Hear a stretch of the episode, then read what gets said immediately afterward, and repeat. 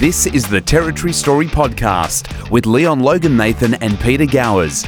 Thanks to Opie Dennis Digital Marketing, your local digital marketing agency. Hello, everyone, and welcome to what is probably going to be the last episode of the Territory Story Podcast for 2023. My name is Leon Logan Nathan. I've been away for a few weeks, and my co host Peter Gowers has been doing a stellar job uh, in my absence, uh, holding the fort. So I'm going to attempt uh, to do that this evening. So bear with me uh, while I uh, stumble through the uh, intros and outros. Uh, also missing in action from this episode is our weekly guest, our special guest, I should say, Mr. Chris Walsh, who is, I'm not going to say sunning himself in uh, Canada because he's doing quite the opposite. It is minus 35 centigrade, I believe, where he is, somewhere in Canada on a well-deserved break.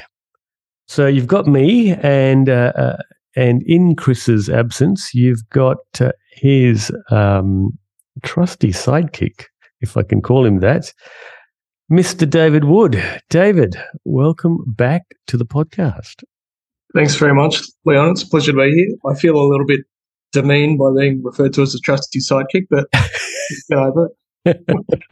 Probably true though. Some things you don't admit about yourself. Oh dear. Yeah, well, uh, David, you are the uh, you are the quiet one behind the scenes there, and you do pump out these articles from time to time. We we sometimes see your name attached to it, but most of the time it comes out as uh, as a NT independent staff. Um, so sort of leaves it up to one's imagination who's actually behind it. Well, I am the independent staff at the minute, so everything is mine. okay.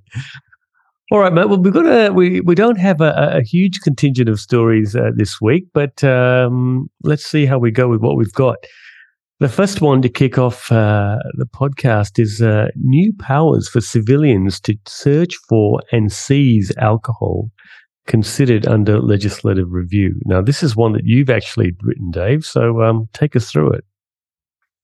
Yeah, this was interesting. The government put out a press release uh, sometime this week announcing that as part of a th- three year uh, review, which was into the Liquor Act of 2019, like it's written in the legislation, that after three years that it needed to be opened up to a review. But, but the government has also taken submissions on this and had asked for ideas about what people, stakeholders especially, wanted to to be considered with the changes. And they they they're talking specifically about what's in the legislation at the minute, but they they were opening it up to some new ideas. So um, you wouldn't have learned all this from just the government's press release. They they talked about some of the the, the major changes that came about with the 2019 2019 updates, but I think the interesting thing is digging behind the scene and looking at the discussion paper that that was referenced at the bottom of the press release, but informs what is also going to be included in the review was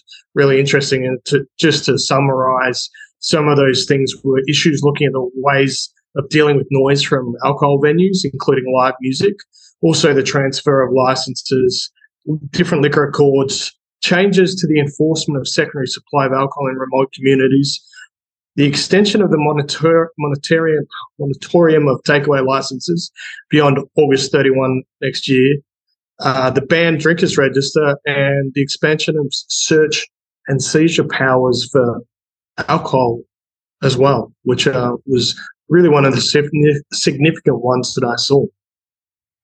Okay. And I, I say significant because it, it was, um, I found it interesting that the government is considering, or when I say considering, they're, they're open to considering this as an, as an idea during the review that was put forth by other parties that uh, giving powers, special powers to be able to search people for alcohol and then seize alcohol, even if it's not opened, to transit officers, public housing safety officers, park rangers, council rangers, and contact licensed security officers. So, like bouncers, I guess that would be a short term uh, slang for. Or, uh, but there is um, one clause where some fine print saying that the government wanted you to note that some appointed officers, including public house safety officers, public housing safety officers, and Alice Springs Town Council Rangers already search and seizure powers under the restrictive uh, acts and bylaws. But this would open it up across the territory to um, to basically uh, it doesn't go into the sort of training that these people would have, but uh, more civilians being able to randomly search people on the street for alcohol and being up to tip it out, even if it's not opened, as I said. Yes, so, so, so mate, I'm not really familiar with the alcohol laws because I've never really uh, had cause to. But um, so obviously, you're not allowed to drink in public. Uh, that's that's the rule, is it? A law? I think you're asking the wrong man here as well. No, I, I haven't, I haven't had alcohol for a couple of years, so I don't know. Uh, I think there's some. Uh, the CLP were going on about a, a while ago. There used to be, at least in some places, some restrictions on like a 3K limit or something, 2K limit on uh, where you could drink from a, a licensed premises. But there is some restriction on on drinking alcohol in open places. Um, I don't know what the specifics are, but yeah. And they also have the PALIs, which is uh, the police auxiliary licensing officers, and now I think they operate in some towns outside the ter- outside of Darwin. We don't have them, where they can instruct you. They look at your license and instruct you that you have to go home to drink that alcohol. Um, I'm not sure under what legislation they operate from, but I think they were brought in around like 2017 or something like that, as well as a way as a, having an auxiliary police force so that uh, frontline police officers weren't caught up in managing where people were drinking and trying to deter people from going out in the streets or into parks and drinking. Yeah. Okay. So I, I take it. I mean, am I read, uh, reading between the lines? Is this aimed at itinerants? I mean, is that what we're talking about here? Yeah, I don't think they're going to follow you. Um, mm. I, yeah, I guess with a lot of alcohol uh, legislation or, or, um, rules that the government comes up with, I guess re- reading behind the lines, it is really. Um, it, people would say it's really aimed at itinerants, and it's it's partially race uh, race based sort of legislation.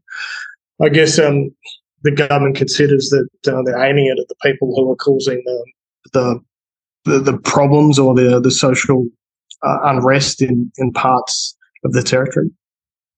Mm. But it is um, I, it, it raised a few alarms from in our commenters on Facebook about having essentially uh, lesser trained or I don't, as I said, I don't know what the extent of the training would be because they haven't fully considered this of um, going up to someone with alcohol and asking them to tip it out or forcing it. It would be a fairly confrontational type of a situation, a demanding, nuanced situation. I'd imagine to be going to someone if they've um, had a bit to drink and demanding that they uh, tip out their alcohol, you take alcohol away from them. But we're already seeing security guards on the streets of well Darwin. I think they're operating in other places that are announced in Alice Springs as well. So you've got security guards going around the streets of Darwin doing um, perhaps what police officers in other places would regularly do. It's it's very interesting. I guess it's it's a it's a cause for concern when you when you start getting perhaps lesser trained people putting into these um, more confrontational style situations with civilians. Yeah. Well, uh, the other thing I, I, don't know is where's what's the government stance on the banned drinkers register? Are they are they happy with it or they're not happy? What's they love it. They think it's good. I'm I do not know. We haven't really written about it, so I don't know. I'm not up to date with how many people are on it or what sort of research has been done to to decide whether it's an an effective measure or not. I know they made some changes to it in the last few months or six months to speed up the um, the rate in which the licenses are scanned. But the one thing I I do know about a little bit more is the the floor price in alcohol, which was which was the government brought it in. Uh, there was a lot of lobbying before it was brought in, and um, it's one of the centerpieces of what they say is their alcohol reduction measures. And but I did read a study, and um, there was a study put out by some university uh, researchers, and I did get to follow up and speak to them as well. You know, when they put out the drug testing results, where they they test um, wastewater in various parts of Australia, is, yes. and various other things. They came out with a short study using the the data that the I think it's the AFP used to find out the drug taking. Mm-hmm. They actually, when measured how much alcohol was in the, the water in the wastewater, mm-hmm. and I think there was like maybe three or four sites in the territory. So they, for privacy reasons, they wouldn't say where they were, but I think one was Darwin and there's probably one in Palmerston and then there was one in some sort of remote area. And uh, their conclusion was that the there was a, a, a, big decrease in the amount of alcohol drunk after the bear the floor price on alcohol came in, but since then it's crept up to almost the same levels as before. So people are drinking as much as they ever did in the Northern Territory, based on you know the, the data they had, and that was that was their conclusion. So how are they doing that? I mean, given that the whole idea of increasing the floor price was to, uh, or bringing in a floor price was to, uh, uh, you know, make it more difficult to get alcohol. I thought. Well, I think I think the, the, the majority of the, the alcohol that really increased in price was the cheapest wine, like the cask wine. Um, and p- potentially other alcohol wasn't really affected by it. So presumably, like people just had to start buying a little bit more expensive alcohol. But um, that was uh, th- that was what they they're reading from the data was. It'd be interesting to see. Uh, I don't think it, when the government um, put out a press release about the ban, the floor price a few months ago.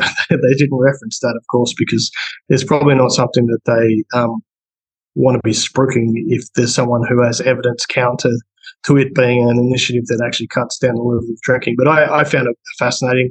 The NT Independent, from my knowledge, was the only uh, news outlet to report on it at the time. It was probably about six months ago. Mm.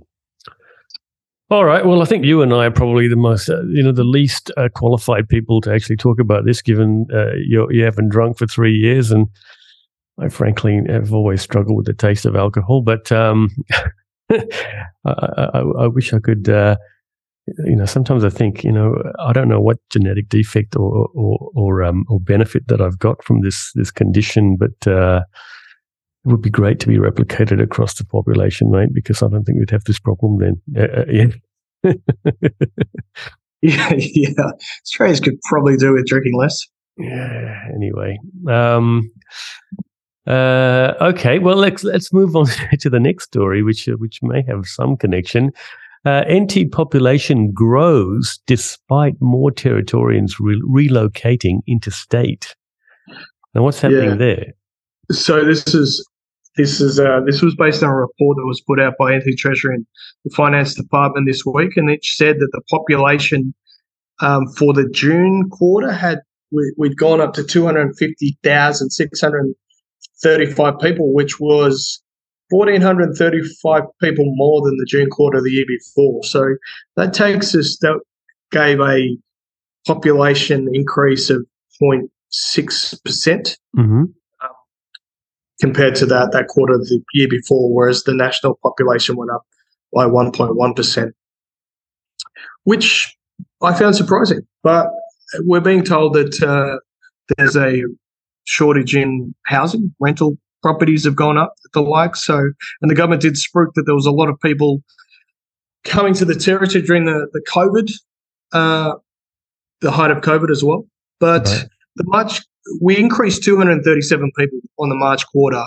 Um, that was despite 746 people actually leaving the territory, mm. but we had a 590 person natural increase. So there was uh, uh, 945 births and 355 deaths. Mm. So the June quarter figure for 2022 was 20, 249,200, the same period last year. I think from memory, it, it dropped down to like around the 246,000 a couple of years ago as well. Hmm. Um, and I think maybe some people came with during the COVID crisis. They did say in their report that uh, there was a higher than usual interstate uh, migration levels during the COVID 19 sort of vaccination drive and the, the resulting uh, so actually, sorry, some of it was driven by people coming because of COVID and the fact that the territory was less locked down. But also, one thing they identified was because of the vaccination drive, people were updating their Medicare residential records, Hmm. which um, is the what the ABS used to estimate interstate migration. So I guess we actually, and the government did actually have a campaign a while back, maybe a year or so ago, to try and get everyone to update their Medicare res- addresses so that we got more GST. Mm. So maybe that worked out. I think there was a lucky door prize for that, if I remember, five thousand dollars or something. Right, right, right. Yeah, well, um, interesting. So there's no no way of digging down on these figures to fi- to see whether uh, this increase in population is um, attributed to the the the, you know, the, the capital cities. Uh, I mean, or the you know the major city centers like Darwin and Alice Springs versus the um, uh, some of the uh, outer places, uh, outer No, it- towns. It didn't go down to that level, but it did make a passing reference to the fact that there was a you know a slow exodus or uh, lessening of the population in remote areas of the territory, and that people were moving to the larger areas. They didn't specify Darwin or Alice Springs, but um, yeah, definitely less people living in the more remote parts of the Northern Territory. That's an interesting phenomenon, and I really want to get to um, uh, that uh, Dr. Andrew, uh, what's his last name, the demographer, um, uh, back on the podcast to talk about this because when I last spoke with him, he said um, he was talking about the fact that with a lot of these uh, remote communities uh, having good internet access now, um, and having phones and, and, the like, um, people or kids are seeing what what's actually out there in the big wide world. Uh, and he made mention of the fact that there is a significant degree of interstate migration from these communities, which I found absolutely stunning. Uh, have you do, you know anything about that? No, I haven't heard that. Are you saying he's saying that people are moving from remote Aboriginal communities into interstate? Yes, that's what he said. Now, um, you can correct me if I'm wrong the next time he's on there on on the podcast. But uh, yeah, so um, you know, because I just assumed that, that uh, you know that they were gravitating towards the the major city centres within the territory, but um, apparently not. No, that's really interesting. I, I, there were figures that are not included in this article that talk that did go into detail about specifically Aboriginal areas and the population growth, and uh, the uh, there were actually like the birth rate in Aboriginal areas was uh, you know remote regions was higher than for places like Darwin and Alice Springs, but obviously people still living at a higher rate as well. Yeah, Andrew Taylor, his name is. Thank goodness, I just had an opportunity to quickly look him up. uh, yeah, have you spoken with him before? No. Yeah, well worth doing, uh, Dave, if you get a chance. Uh, he's he is a demographer, and uh, I think he actually grew up in a remote community as well. Um, but he has some very interesting things to say about um, population in the territory and demographics. Yeah, that's fascinating. Hmm. Well, uh, all right. Well, let's wait and see what happens with that. Uh, then the next uh, story that you had was Gunbalanya residents file action for dilapidated houses, overpriced rentals, unlawful racial discrimination. And it got me wondering whether there was such a thing as lawful racial discrimination. But anyway, um, well, you know how lawyers talk, Leon. That was their language.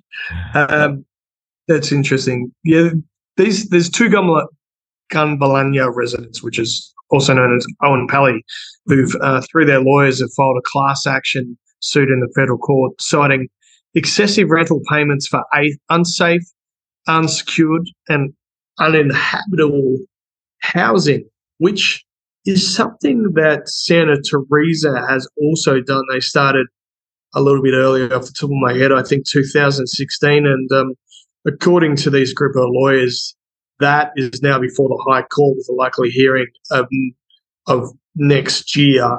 I had read that there there had been some sort of outcome with that. That at least a couple of residents had been um, given compensation, and or the government was forced to pay back money to some residents of Santa Teresa. Just not the whole class action group, but just a few of them. For the, the judge found basically that the houses were uninhabitable, and thus that they should have been paying rent on them. In in this case, um, the the I think it's Phi Finney McDonald's senior associate Madeline Wright, that was a law firm, said her her firm had filed the action on behalf of tenants who she said were paying ridiculous rents for housing that fall below the minimum standards, alleging the Housing Department Chief Executive Officer failed to maintain public housing in remote Aboriginal communities. So she wanted to explain as, as background that uh, under the Northern Territory intervention, which I think off the top of my head was around about 2007, the Commonwealth and Territory governments forcibly ended Aboriginal community control of housing in 73 remote Aboriginal communities across the territory and took responsible for managing responsibility for managing their housing. So they're saying that the class action allows those people in the 73 remote communities of the Northern Territory to pursue together compensation for the inadequate housing. Now, she said that the case could have far reaching impacts and applicants are seeking repayment of rent damages and orders for repairs. She said if the case is successful, it had the potential to not only improve housing conditions in the ET, but in all remote Aboriginal communities in Australia.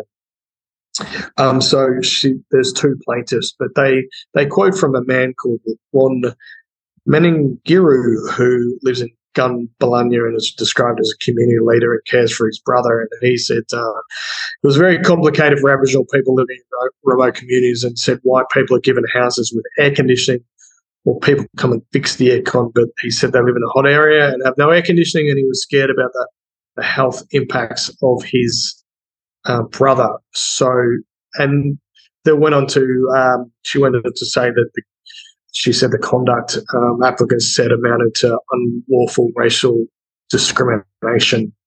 And we did contact the Territory Families Housing and Communities Department for comment, but uh, unfortunately, they were not available to us and haven't been available to us for two and a half years. So must be a server error or something that they're not getting our emails. Mm. Yeah, well, I, I don't know what to say about this other than uh, let's just watch this space and see what happens. Um, yes, it will be it will be fascinating what happens with this. I think this is going to be a slow moving um, process. I would also um, really interested to see the progress of this Santa Teresa because because I hadn't paid close attention to it. I thought it had been completely resolved, but obviously not. Now it's made to the High Court. I'm fascinated uh, about why it's got to the High Court and what actual arguments they're they're running there, and what they what the government's actually contending in opposition to that case. Right. Yep. All right. Well, let's leave that one there. Um, final story of the week: NT Labor member for Arafura has passed away. Yeah, that's that's correct. Uh, the Labor member for Arafura uh, died suddenly on Saturday. I understand. Now, as uh, discussed, we we're just not going to name him for now because the family has uh, has asked uh, that out of respect. Um, now, Natasha Fyles uh, informed the Territory with a statement on Sunday where she acknowledged his sudden death and said it was great sadness that she'd acknowledged his passing and family and friends. She said family and friends meant everything to him, and, and his generosity and care for people was enormous. Whatever he was doing, his wife Ebony, his children and grandchildren were always close with thoughts and time. His family was his uh, most cherished moments. Now, he he lived on his homeland, and I don't want to screw this up, but it's Pitjantjatjara in north of Melville Island, where he was elected um, for Labor in the Northern Territory Legislative Assembly for the first time in 2016 when he beat, beat the CLP's uh, Francis Xavier Kurrupuwu. Now, I think Francis Xavier was still in the CLP by that stage. And uh, he was re-elected again in 2020, but he had a he had a background in like community governance, and he worked for the uh, CDEP, like the Community Development Employments Program, and he was uh, he was elected to the Australian Strait Islander Commission's uh, Regional Council as deputy chairman when when ATSIC still existed, and then, then he went on to a more a different role with ATSIC before he um, he took time, became the Tiwi Islands local government chief executive officer. Um, before the Shire amalgam, amalgamations in 2008, and then became the Tiwi Islands Shire Council Director of Community Development, being uh, you know, a few years before his um, his election. But he also then worked for NT Health, and the Labor Party website says that he worked, you know, trying to tackle the dangers of ice and other illegal substances of young people in the Tiwi Islands, and um, yeah. And he also famously in Parliament was one of the the member Labor members who um, complained about Robyn Lambley uh, calling the Labor Party was it incompetent and uh, led to the then Speaker Naria Kit banning the word incompetent in Northern Territory Parliament. Oh yeah, right. We need to make a list of the words that have been banned. um, yeah, it's certainly disturbing. So, uh, as far as I know, he he's the uh, only serving member in the Northern Territory to have died mm-hmm. while in office. Although I did read somewhere else and I can't go back and find it where they said there was another there was another MLA in the territory who died in office. Um, he's Maurice Rioli, who yeah famous Richmond footballer who died um, in, uh, when suffering a heart attack in 2010. He'd been a member from 1992 to 2001, but um, but uh, I don't have any other information on any other politician who's ever died while in office in the Northern Territory. So it's a it's a very sad day the family and Northern Territory. And there was obviously a lot of um, tributes offered to him from um, various people in the community and politicians and people saying uh, what a lovely, kind-hearted man he was and had a you know he was an inspiration. I think Mark Turner said that he um, he basically told him to you know go and grab you know life with both hands and that take opportunities and never never never be scared. Just uh, do away with fear. Fear is awful. Face it. Memories are sweet. Cherish them. Do away with anger, as anger is poison. Or eat away your your very essential. And uh, Mark Turner said he was an invaluable um, aspect of his life or inspiration and daily drops of wisdom that he posted in the morning. So there you go. Yeah, right. And so um, um, do, do do you know when they're going to hold a, a no. election for this? No, there's been no further information put out by the government about this, and perhaps whether there'll be a state funeral and that will happen. So uh, we'll just have to wait, and I presume that um, it's uh, I don't know what the I. It's interesting about when they have to announce a, a by-election, which I'd imagine um, you'd have to uh, announce it relatively soon and also uh, his funeral as well, which I guess is is um, complicated by the fact that uh, we're entering into the festive period as well. Yeah, yeah, yeah. Mm. uh, when I die, Leon, what do you think you're going to say about me? That people can quote. I'll say that he was a quirky fella, um, you know, who I would I would do a podcast with, and he you know, he was uh, speaking on behalf of the NT Independent, but he would be wearing an NT News T-shirt, which is. Uh, I've, I've got to get, they made me buy this T-shirt, so I've got to get my wear out of it as well. Actually, uh, uh when we had a uh, trivia night fundraiser, mm. I wore an NT News T-shirt to the mm. trivia night fundraiser, and the owner of the paper, Owen Pike, laughed and found it the funniest thing in the world. Yeah, yeah, Owen's got a good sense of humour. Mm. Uh, sometimes too good.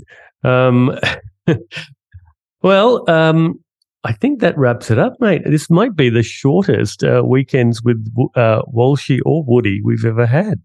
Yeah, I don't, you know, I just don't wallow in my own glory like Chris does and just ram it on.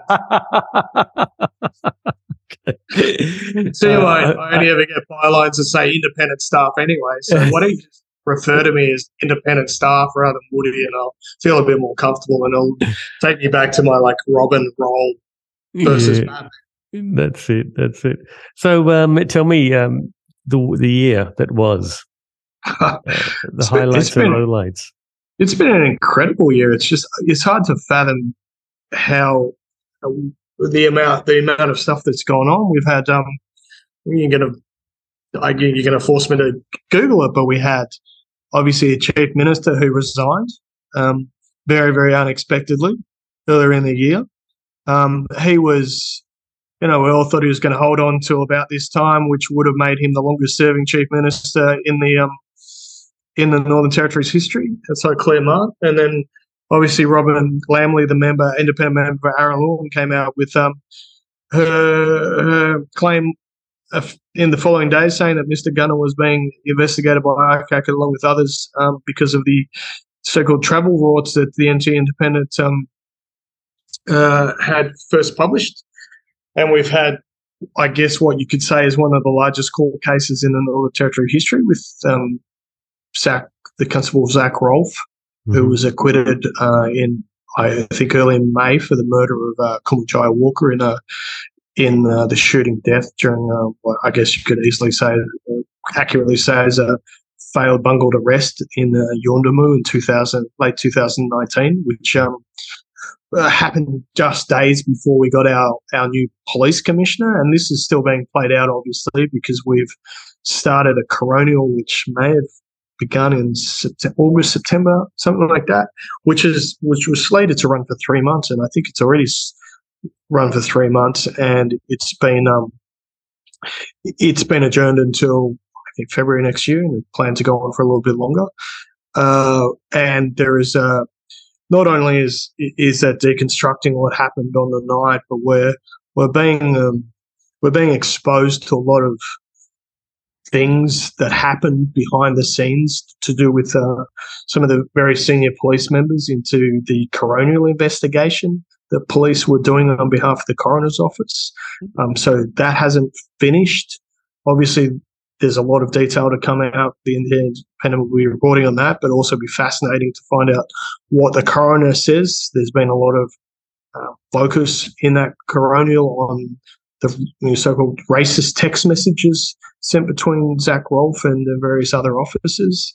Um, in the police sphere, we've also had a police commissioner who, um, I guess, in an unprecedented vote, there was 1,000 of 1,600 police officers, I think, took part in the survey into various things, but you know it was basically pushed by some of the uh, officers wanting to have a vote of confidence in the in um, uh, Police Commissioner Jamie Chalker. So I think I've got that right. A thousand voted out of roughly 1,600, and 79.9 percent of them said they had no uh, no confidence in the police commissioner. Obviously, we don't know what the other 600 thought. Um, but it is still quite extraordinary that it would come to a vote like that, and that um, the reaction of the police commissioner was to, well, he's now saying that it's completely changed and uh, that the evidence that come out in the coronial has solved all the problems with morale in the force. It wasn't just um, but uh, one of the main issues that you know had been dr- driving that,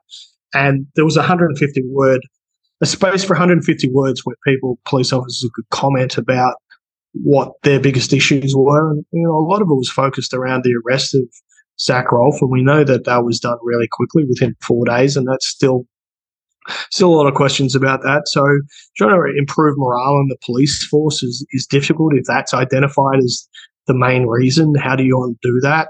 But there was also other things. You know, those police officers were forced, forced to work extremely hard over a long period of time dealing with COVID and border restrictions as well.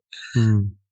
What has been some of your highlights of the year, Leon? Well, I think all, all of the above, uh, to be honest with you. But uh, I, am just, uh, I, don't know, my, my mind right now is is thinking about crime, to be honest. About uh, crime? Yeah, yeah, because we're going into the holiday season now, right? Um, crime has been an issue, uh, you know, f- for the whole year uh, and more. Uh, and it just seems to me, I mean, even, I mean, we didn't talk about any of the stories because we generally don't talk about the crime stories, um, the, the independent rights, but you had a myriad of stories this week on crime, you know? Yeah. And it just, I just get the feeling like we, we, we seem to be losing control of this thing. You know, it just feels like it's, it's out of control. I mean, I, my daughter works at Casuarina Square at one of the uh, one of the clothing outlets there, and uh, every day she comes back with a story about what's been going on out there, and it's just. Uh, you know, it, it, it's a worry. Um, and it's not just there. It's at Charles Darwin University. You had a story about, uh, you know, six youths breaking into a car where somebody was actually in the car. Yeah, yeah, that was incredible. It, it feels like uh, this feels like what we used to hear stories about in Johannesburg. You know, mm.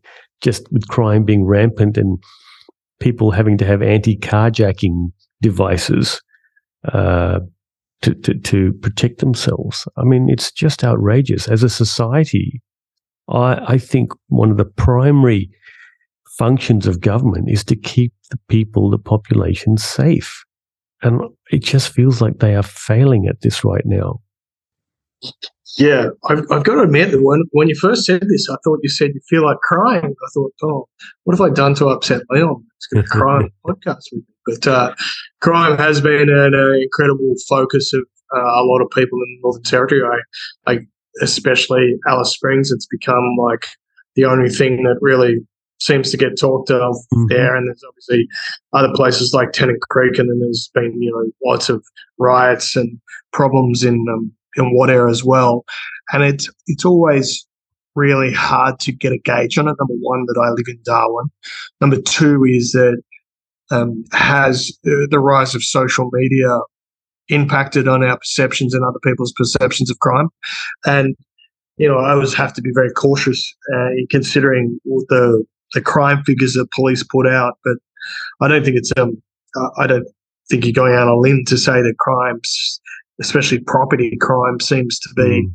um, out of control, especially in Alice Springs and the state of mind that that's put people in, and the stories that you hear about gratuitous ram raids and just smashing windows, and um, and it seems maybe that it's been done by a relatively small amount of people, I guess you could say, um, but it's it's the independent we we haven't, I guess, dug into not only the underlying causes of it, but the, the strategies that the government is using to, to deal with it. And perhaps even more importantly, what's being done. Because a lot of things seem intuitive that you just presume are happening that may not be happening, especially in light of the fact that the government obviously says quite often that it's a uh, generational uh, problem and that you know things are going to take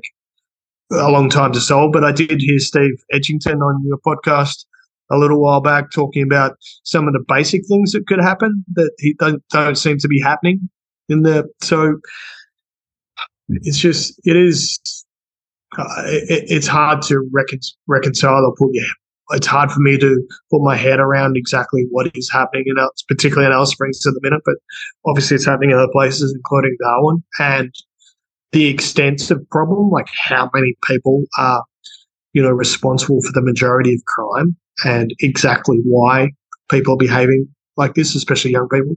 So, um, yeah, and has it got to a point that it's now so hard to deal with because the attitudes of the young people committing the crimes is so firmly against society and so uh, so destructive and so uh, you know, just angry and rageful, and uh, and they, and they just don't see any any point in doing something else, I guess, or going down a path that the majority of people would want to take in life.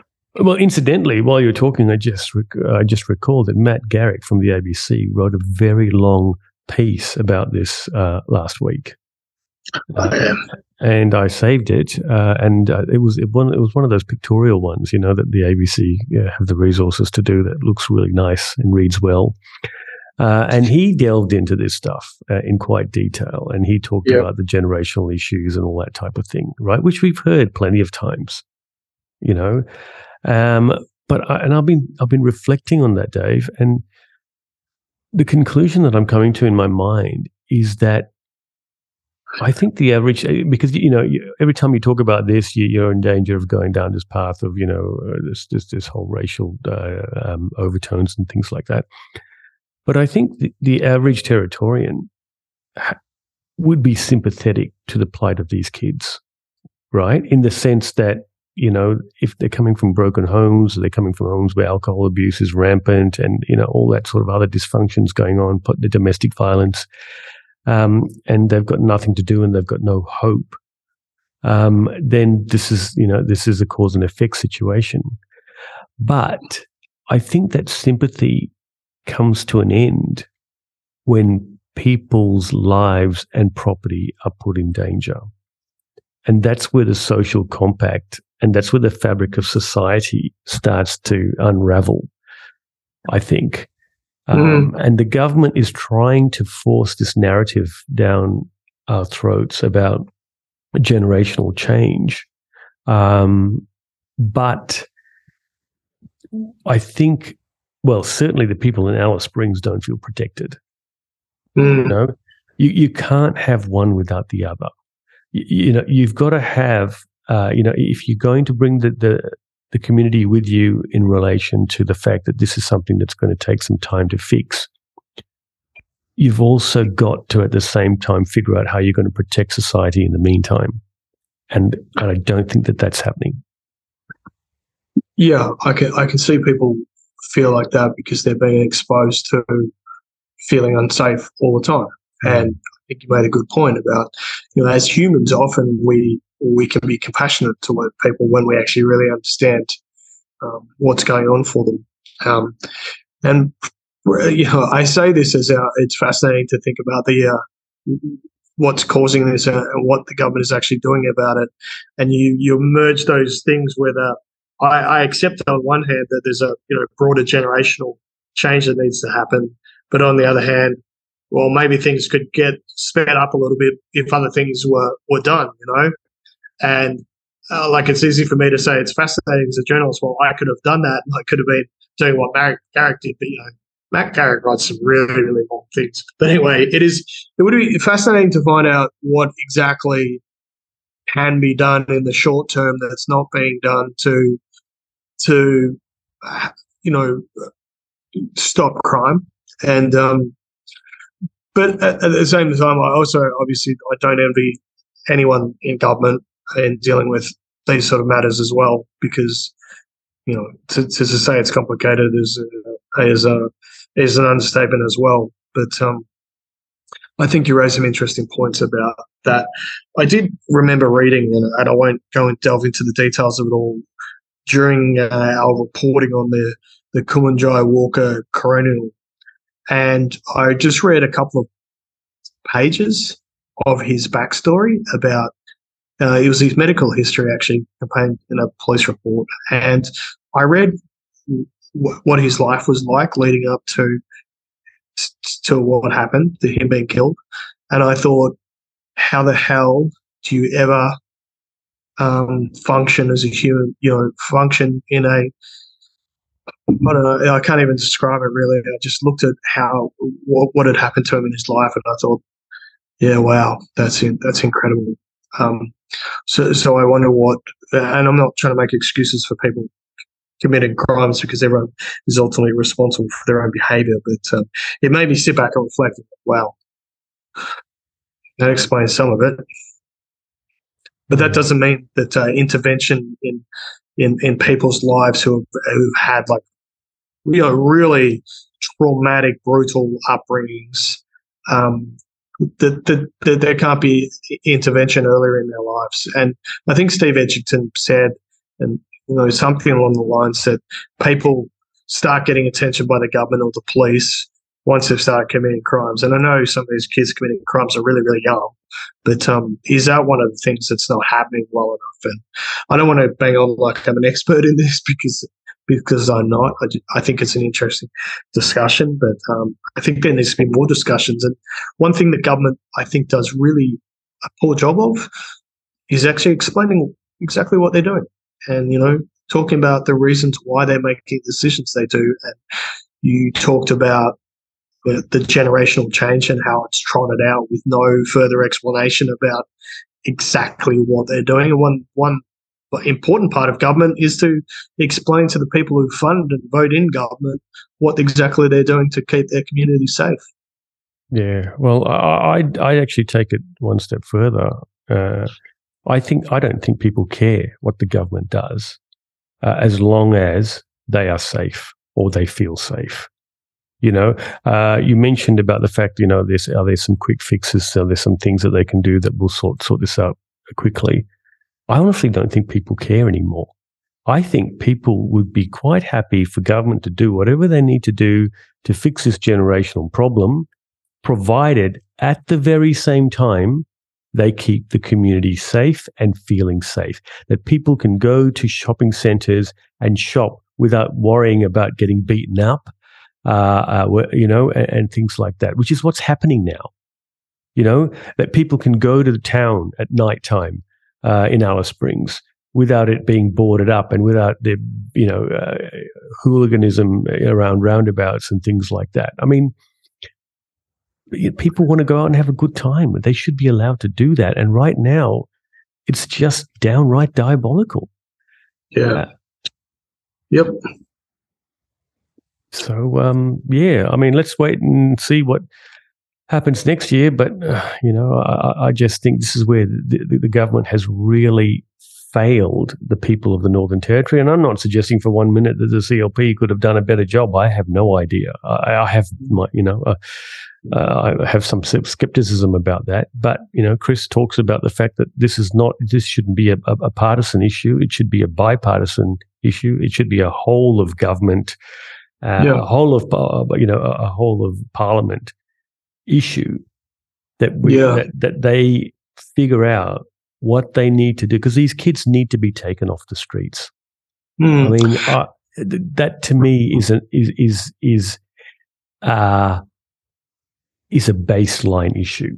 They need to yeah. be taken off the streets, and I'm not suggesting that they need to be put back in homes uh, that are dysfunctional, but they need to be taken off the streets.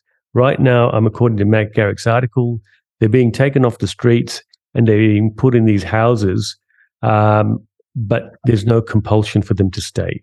So they just leave. Yeah, i i need i need to check out that article.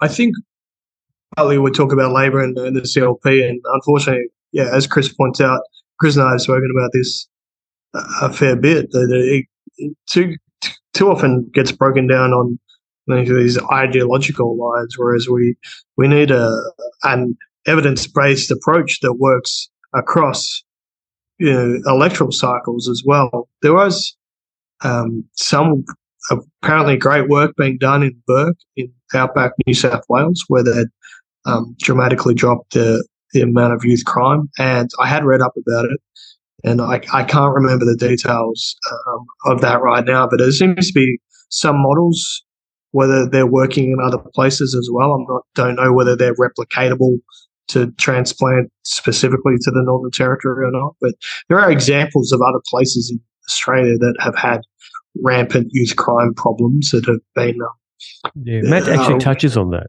He actually yeah. touches on that in his article. He talks about Carnarvon in, in Western Australia and Northwest WA and Northwest Queensland that seem to have the same kinds of issues that we are having here in the Territory. Um, and he, he goes into some some discussion about how social media is playing a part in all of this, which is what is causing the kids to to do more and more dangerous things because they can post it up on and see how many likes they get and that type of thing, you know. So damn, damn TikTok, not a Leon. TikTok. Well, well, you know, whatever it is, yep. uh, th- these are the cause and effect issues. Um, yeah, and government needs to get on top of it. I mean, I don't know how they do that, but they need to keep people safe. And that's the fundamental failing here that I see. Yeah, well, I'll have to check out Matt Garrick's very long article and just never admit to him that I read it. And, uh, but I might learn something. I might be able to like talk about things that I know more about once I read his article. Yeah, no, no, you're doing a good job, Dave. Look, uh, thank you very much for your uh, contribution to our society through the work that you do in the NT Independent. Uh, I, I, know you're not the most loved uh, organization in government circles, but um, I think you, you, do a great job. And certainly there are a lot of people out there in the territory that um, who have told me that they get their news from you guys first. Uh, and they listen to the podcast uh, if they don't like reading the news. So that's. A, Do you think they like? Do you think they like Chris more, or they like me more? Oh, you by by you know by yeah. a long shot, you know. Yeah, that's what I say. That's what people. That's what people say. Yeah, well, for a start, Chris is a foreigner, you know, and that's always been a, you know, an, an, issue here in the territory. So, yeah, he feels like some like distorted John Wayne type, doesn't he? And he no, looks even worse in person. He looks like some sort of sleazy private investigator. So. Uh, right. Well, I think you've defamed him enough on the podcast. We'll wait to hear what he's got to say about it. But um, I just want him to listen to what I just said. Just be 8,000 kilometers away and not be able to do anything about it. The Christmas present, Chris. Good on you. Yeah. Well, uh, you have a good Christmas days and uh, and uh, a happy and safe New Year. And uh, I, I, look forward to catching up with you when you get back uh, next year.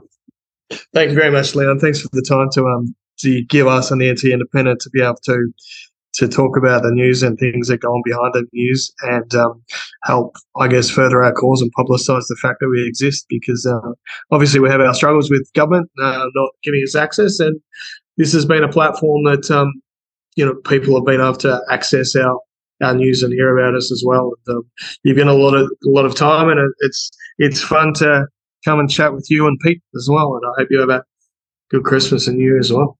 Thank you, mate. It's our pleasure. Well, uh, this is me signing off, Leon Logan Nathan, for the Territory Story Podcast Weekend Edition. You've been uh, listening to me and David Wood who is the one of the um, well the only staff member he tells us uh, at the NT Independent uh, online newspaper. We will catch you next year. Thank you very much for your support listening to this uh, podcast, and um, we look forward to um, joining you again in the new year. You've been listening to the Territory Story Podcast with Leon Logan Nathan and Peter Gowers. For more episodes, search Territory Story Podcast on all leading podcasting platforms or go to territorystory.com. The Territory Story Podcast, thanks to Opie Dennis Digital Marketing, your local digital marketing agency.